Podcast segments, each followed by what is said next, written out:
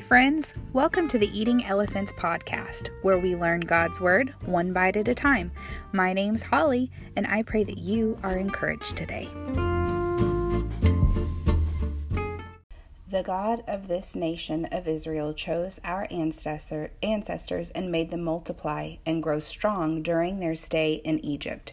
Then, with a powerful arm, he led them out of their slavery. He put up with them through 40 years of wandering in the wilderness. Then he destroyed seven nations in Canaan and gave their land to Israel as an inheritance. All this took about 450 years. After that, God gave them judges to rule until the time of Samuel the prophet. Acts 13, verses 17 through 20. The God of this nation of Israel chose our ancestors and made them multiply and grow strong during their stay in Egypt. During their stay in Egypt, they multiplied and grew strong. While in a foreign land, they multiplied and grew strong. Removed from their land, their normal, they multiplied and grew strong. They were out of place, but not without a purpose. What if this is our time to multiply and grow strong?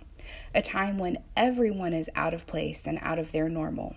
What if this is a time for us to multiply and grow strong so that we will be prepared for the journey through the wilderness to the land of Canaan?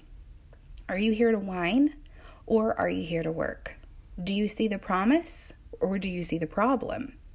Are you here to conform to God's way of doing things or are you here to complain? Whining and complaining didn't work out so well for the Israelites. Let us be determined to work and worship while we wait. We may be out of place, but we are not without a purpose and a couple of questions to think about as you go throughout your day. How will I respond? Will I accept the assignment of refinement? How could I multiply and grow strong right now in this time? And a phrase to remember as you go throughout your day multiply and grow strong.